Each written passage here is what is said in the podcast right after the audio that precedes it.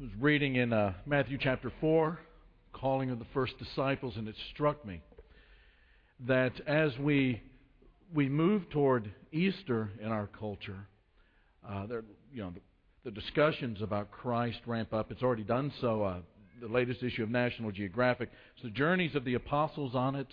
Uh, you go to uh, the cable channels, and there's especially right there in the middle of uh, if you have UVerse, right there in the middle, all those history channels. Lot of uh, shows that are being broadcast right now on those cable channels that deal with Jesus, and it's kind of interesting uh, the way that Jesus is portrayed. A, a, a, lot of it is good history, a lot of it is bad uh, Bible uh, interpretation, but but probably more than anything else is uh, when you read Matthew chapter four. Uh, Jesus begins to speak for the first time, and he says, Repent. Believe the good news and follow me. And the way that Jesus is presented in these documentaries and, and uh, these television shows and in articles is so, you know, he's the kind of Jesus who would never challenge you. He would certainly never confront you or contradict you. He's certainly not the kind of individual that would call you and you would get out of your boat, leaving your father uh, with the nets and follow him. One of the things that intrigues me so much about the gospel is the change that it calls us to. And that's really at the heart of the passage that Frank uh, read for us just a couple of minutes ago. And we're going to pray, and then we're going to jump right into the middle of Colossians chapter 3. Pray with me. Father, we we see the the uh, the change that has been brought into your good creation because of the, the fallen nature of it because of the sin that we introduced when we chose, Father, of our own will, due to our, our inferior intellect, to, uh, to eat of that forbidden tree and to try to become what we were never meant to be as creatures, and that is the Creator. But what really stuns us as, as we, we really do time with uh, the sacred word that you've given us, the Bible, is how through your great might and power and through this infinite mercy and compassion, you are, you are turning everything around. Everything is being put to rights. And it begins, Father, with, with Jesus dying on the cross and through our faith, the washing away of our sins, the Spirit coming to live in us, we are changed and, and reconverted. Perhaps this is the best way to say it. We understand this, Father, that we are to change. We are to be transformed in radical ways. And our life is to be different. And so as we, we study uh, this, this tremendous passage out of Colossians 3, what we're asking for tonight in the name of Jesus is eyes that see and ears that hear. For we want to discern it, and in discerning it, to understand it in practical ways in which we too can be changed and clothed with the kinds of things that Paul writes about. So bless us in this way. And we ask it all in Jesus' name. Amen. When uh, people talk about the gospel, we talk about grace, we underscore the freeness of it. It is free. In Ephesians chapter 2, we are saved by grace, not by our own works, but it is the gift of God in order for Him to get the glory. We talk about the freeness of it, but at the same time, we need to realize that it costs God everything in order for it to be free for human beings. And inevitably, there is a problem that arises when people begin to see, really begin to see, the freeness of that grace. And that is the problem of a life, of an individual in life that wants to do anything it wants to do because of that grace. They say that they may believe the gospel. They really believe the gospel. They believe that they are sinners. They believe that it is by the cross that they are saved. But it certainly doesn't mean that they have to change their life. If God loves me unconditionally, and that freely, then I can do whatever I want and God is going to accept me for who I am. It's the age old problem. We read about it in Romans 6. If the gospel is free, then let sin abound, or, or let sin, let, let me sin and do whatever I want to do so that grace may abound and overflow. The problem is, is that that's wrong headed thinking. And Paul brings it out so very clearly in Romans 6, but look at the very end of what Paul writes in Colossians chapter 3. He says, As God's chosen people, holy and dearly loved, clothe yourselves with compassion and kindness and humility and gentleness and patience. To be chosen does not mean to be choice or to be prime as if you know we were buying a, a, a roast. It simply means that God chose to come after you and to come after me. Now, the passage that, that Frank read is about the gospel that is free. But the life changes that come uh, uh, about when you believe it because it is free and comes to you freely and is easily accessible by you. It is free, but it also entails changes. If you are a Christian, then your life changes because of that grace, because of the grace of God. Your life should change in ways that people can see it. People should be able to look at your marriage and understand some things about the gospel. That's what Ephesians chapter 5 is saying. That people should be able to look at the way that you conduct yourself in the workforce or, or in, in the academy, in the, in the academic world, or wherever it is that you might be, whether it's in neighborhood or out at a restaurant, they should be able to see something about the power of the gospel and the beauty of God's love and the way that your life has changed. The gospel brings a change to your life that's radical. It is revolutionary in how it, in how it sweeps through your heart. And we're going to look at it in this passage through a couple of different uh, uh, sections. Uh, the, the first is really about the inevitability of this kind of conversion. Look at the striking verses, verses 9 and 10 of Colossians 3. He says, I don't want you to lie to each other since you have taken off your old self with its practices. And you've put on the what?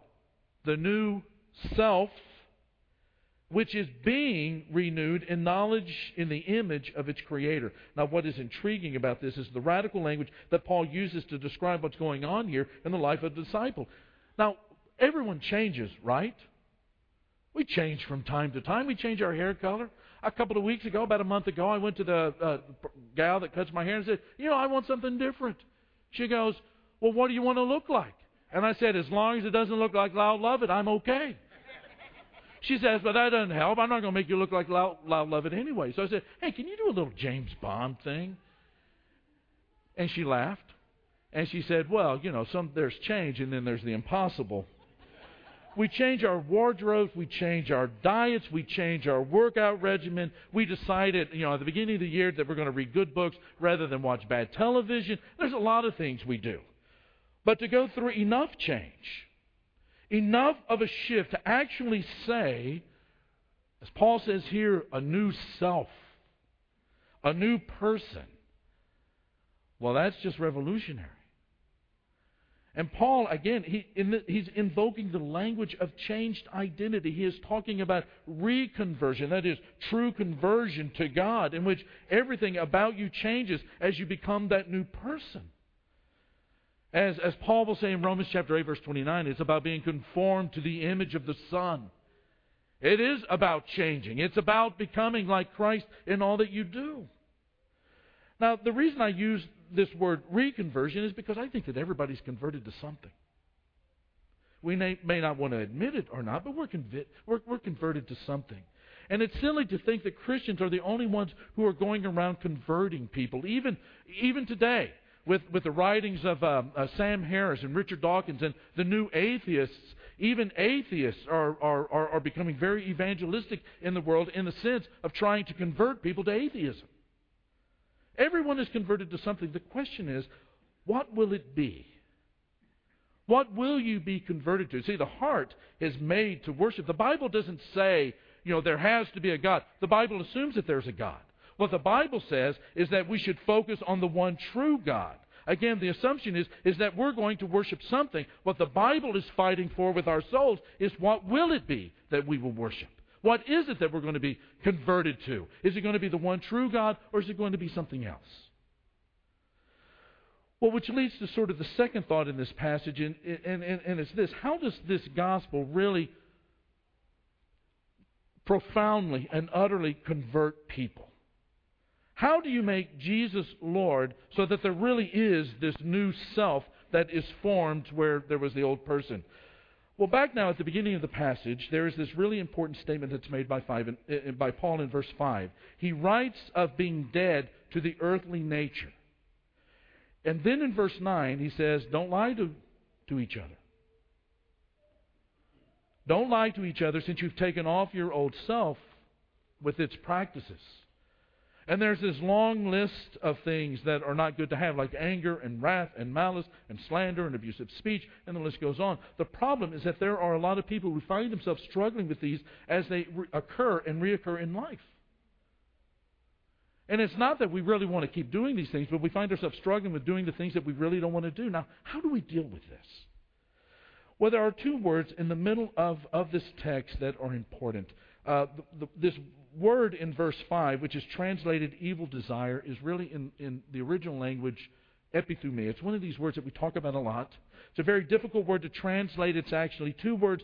But what it means in this context is this over the top, excessive desire. It's this hyper desire. It's this over the top desire that, uh, that begins to consume. Now, the translation evil desire makes us think of what? Well, desiring things that are evil or forbidden, that's what we think of, right? Wrong. I mean, we may think that, but the word means more than that. I mean, consider the Pharisees, for example. The Pharisees, not in a million years would they ever want to do what was on the forbidden list. But were they not still lost? And not only were they lost, they were a part of what was a, the big problem in the world. And not only that, they had a hand in the killing of the Messiah. Epithumia is not um, this ordinary desire for something that is bad. It is an inordinate desire for something that is good. It is over desire. Now, again, how in the world is that wrong? Well, this is where the second word comes in, and it's the word idolatry, which is in this text also associated with greed. And what Paul is getting at here is that all of our wrath, all of our bitterness, all of our slander, all of the things that are wrong with us go back to idolatry. Idolatry is taking something that's good and making it an ultimate thing. Going back to the Old Testament, what God is saying right at the at, at, the very beginning to the first people who are to be his chosen nation is that you are to have no other God before me.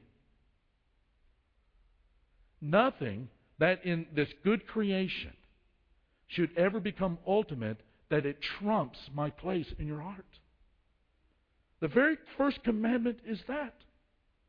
And you have two options. You can worship God or you can choose to worship something else. But it's impossible for your heart not to worship something. We are converted to something. And the way that you know that you have them is that you have this little test.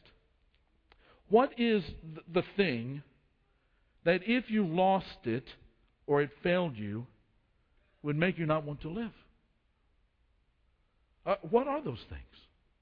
What it, you know, it may be a relationship, it may be your job, it may be your resources, it may be your status, but it's something that you look to for hope in the future and that you look to in order to give your life some meaning, to give it, to, give it a definition that means something significant to you. Or the other test is, is not to, to follow you know, the, the, the, the idols that are sometimes camouflaged, but the other test is to follow those over desires. If, if a good thing, something that you like, is blocked then you're sad. If an ultimate thing is taken, then you want to jump off a bridge. This is why we do the things that we don't want to do. We give our lives to this functional Savior. We're converted to it. And that functional Savior gives you an identity and it drives you. And until you come clean with the functional Saviors in your life and are ready to chase God as that ultimate thing, you know, you, we, we talked about this in our class this morning as, as we're going through the Sermon on the Mount in our study of Matthew and our insight uh, study in our adult classes. You know, Kevin Haley, he's teaching the young adult class, and um, we're talking about this hungering and thirsting after righteousness. What in the world does that mean? And, and uh, one of the things that we talked about uh, you know, this morning was, um, you know, is is is this connected somehow to fasting or, or, or, or what? And somehow the conversation we, we started talking about, you know, there was a time in my life when when I was wrestling and I was eating three out of of seven days. Uh, three days I would eat very little, and, and four days I would not.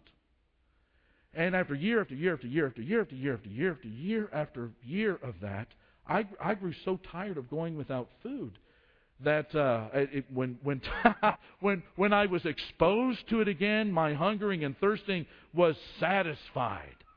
And and and not only that, even in the years following, 30 years ago when I was in high school, you know that that that going with that, that hungering and thirsting has not been satisfied to the point that I don't notice, you know, a Sonic when I drive by it. Now, it, when we hunger and thirst for righteousness and are seeking to be satisfied like that, when we are exposed to God, who is the epitome of that righteousness and that justice and that love and the, the center of all things, when we are exposed to it, even though the decades pass, do we still yearn for it and long for it and notice it? And the access to it on a daily basis has not really, you know, taken away that desire. So great is it. That's the difference. And until we come clean with the functional Saviors in this life, where we should be hungering after God and thirsting after God and being satisfied with God, and yet we're trying to fill that God shaped hole in our heart with something else. Until we're, we're, we're, we're ready to come clean with those functional Saviors in life and are ready to chase God as the ultimate thing, then we are going to be driven by all kinds of dangerous forces in this life. And the gospel, friends, is about freeing you up from all of that. Now, how does it work? How is the gospel really the power of God? Well, this leads to that third unit in the text, which is just this very thing how the gospel works. He says in verses 1 through 4 Since then you have been raised with Christ, you set your hearts on things above, where Christ is seated at the right hand of God. You set your minds on things above, not on earthly things, for you died, and your life is now hidden with Christ in God. When Christ, his, who is your life, appears, then you also will appear with him in glory. Now, here is a statement to guide our thoughts. If what I've said is true, that everyone is converted to something, whether it's skepticism, capitalism, communism, atheism, humanism, hedonism, whatever it might be, then I think that this statement is true. The idols of your heart cannot be removed, they can only be replaced. These idols are replaced by the expulsive, extracting power of something else. You see, this is one of the reasons I keep saying that a strong will will only get you so far. I mean, you can say, yes, I'm not going to, to, to, to, uh, to be involved in this kind of idolatrous behavior, whatever it might be. And I'm going to grit my teeth and I'm going to, you know, I'm going to ratchet up my strength and I'm going to do it. And you might be successful for a little while until you come to that unguarded moment. And in that unguarded moment, the idol, the functional Savior, the thing that you are converted to to give your life meaning and identity will pop in some kind of way that is displeasing to God, whether it's road rage out on 410 during rush hour, or giving into pornography, because sex is at the very center of everything human according to the, the culture. I mean, that's why that Just Say No to Drugs campaign did not work. You can't just say no to something and out of the strength of your own will decide that I'm never going to do it anymore and be successful in that. I mean, the reason that some of that stuff is done in the first place, whatever it might be, is because there is that hole in your heart that you're trying to fill. And you just can't say no to that thing you're trying to cram into it without saying yes to something else. And so he says, since you've been raised with Christ, you have to set your heart on things above, where Christ is seated at the right hand of God. You set your mind, not just your heart, but your mind on things above, not on earthly things. For you died, and your life is now hidden with Christ in God. When Christ, who is your life, appears, then you also will appear with him in glory. Notice the two things he says here. He says, Set your heart and set your mind. Start with the mind. When you set your mind uh, on something, what, what you set your mind on is, is really what your heart is going to be riveted to. Now, now notice how he says that we have died and have been raised with Christ and seated at the right hand of God when you repented and when you were baptized and when you were uh, you confessed that Jesus is Lord, you and Christ became one. In fact, that's one of the things that Colossians says that Christ is in you and you are in Christ. And now God looks at you in the same way that he looks at Christ. And you are free of your sins and you're raised and you're and, and that language of being seated is part of a great metaphor of victory in battle and exaltation and honor. There is this king who sends his son to battle. The son wins. The king's heart bursts with joy. He puts the son at his right hand. The gospel is saying that is where Christ put you when you became one with him and he with you in baptism. And Paul says that God delights in you as if you had done everything that Christ had done. Now, if you know this, and, and, and not just because you've memorized the scripture, but I mean, you really know this. You know this like you know the back of your hand. You, you know this because you've been contemplative with it for years and years and years. And you're, you're thinking about it and you're, you're seeing in your mind the, practic, the practical side, the pragmatic side of what it means to be seated with Christ at the right hand of God. If you know this, it will begin freeing you of the functional saviors. because you see where you're really at. The gospel is not that we present this good record to God and He accepts us. It is God who gives us this perfect, unblemished record in Christ. And not only do you set your mind on it, but you set your heart on it as well. You think correctly, and that heart follows. Jesus is the only Savior that forgives you when you fail. He's the only Lord that will never turn you into a, an, an abused slave. He's the one that died so that we can live. He becomes our life. So when we fail, we don't have to say we got to buck up, we got to do better. When we fail, we don't look for ways to feel better about ourselves. When we fail, do you know what we do? We go to worship. Worship is the real answer. Going to declare our love to God and gathering around the table and being reminded that, that God at great cost to himself, sent his Son in love in order to become our sin, our iniquity, our transgression, so that we might become his righteousness. In order for us to set our hearts on God above all things. And therefore, the gospel literally frees you up to live a joyous life. Jeff's going to lead us in a song right now. And, and perhaps, you know, you've been struggling with this very thing. The, you may not have had a, a, a word for it, the epithumia, the, the, the hyper desire, but you're beginning to see that maybe your life and, and, and the joy that you know you're supposed to have and that peace that passes understanding, the inexpressible joy that Peter talks about. Paul talks about the peace that passes understanding all the, the, the blessings of, of, of confidence that Paul talks about in Romans 8 and, and that power of being strengthened in the inner man that he talks about in Ephesians, all, all of these blessings that as you read the, the texts, that just stand up and, and, and shout at you. This is the way your life is supposed to be. All of that has been blocked. It's been thwarted. It's been short circuited. It's been diffused. It's been disengaged, disconnected because your heart is really not with the Savior, your heart is with these other things. I'm going to ask you to do something very brave tonight, and that is to repent. The Bible describes repentance as, as, as, as coming to your senses in Luke chapter 15, story of the prodigal son. When the, the son who went out in the lavish life came to his senses. He was repenting and turning his life around and going to where he should have been in the first place. But as we've also studied uh, in John's messages in our study of Matthew on Sunday mornings, you know, this repentance is also about choosing God and God's way. It's choosing God to be the ultimate thing. It's choosing God to be the highest thing. It's choosing God to be the pinnacle of all desire. It's choosing God to be.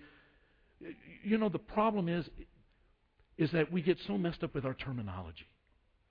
You know, there are so many people, and rightfully so, that, that have, have decided that they wanted to, to debunk Christianity, that they rejected because of what they consider to be religious extremism.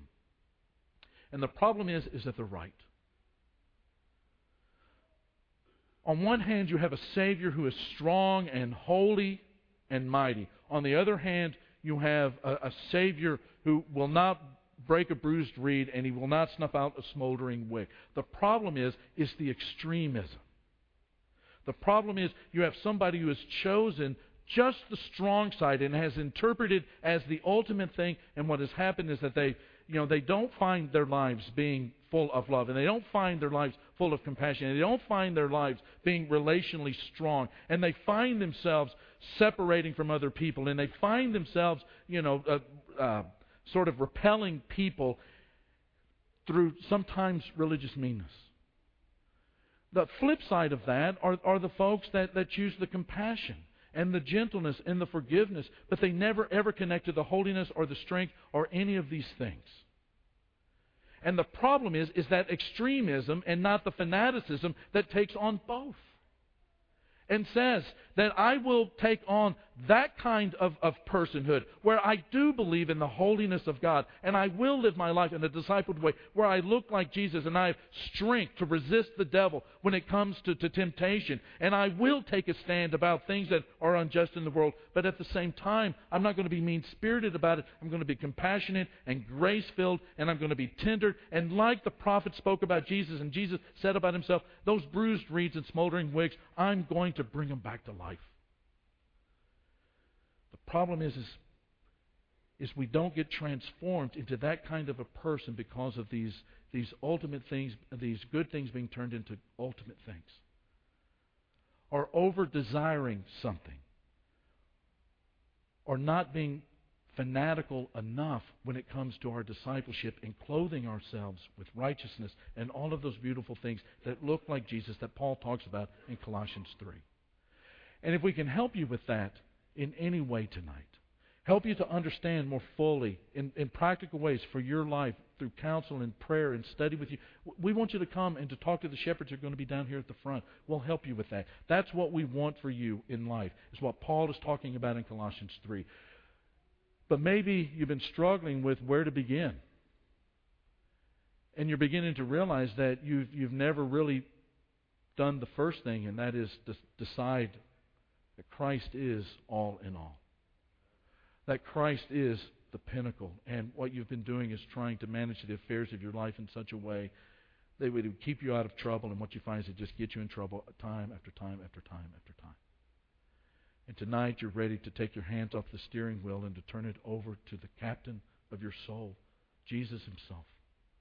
And to repent and to confess and to be baptized and to have that Spirit come inside of you and to live inside of you and to transform you and to help you, strengthen you in the inner man, all of these things in order for you to find the kind of life, the, the new self that Paul talks about in Colossians 3. If that describes you tonight, we want you to come down and talk to these shepherds as Jeff leads us in the song. Let's stand and sing together.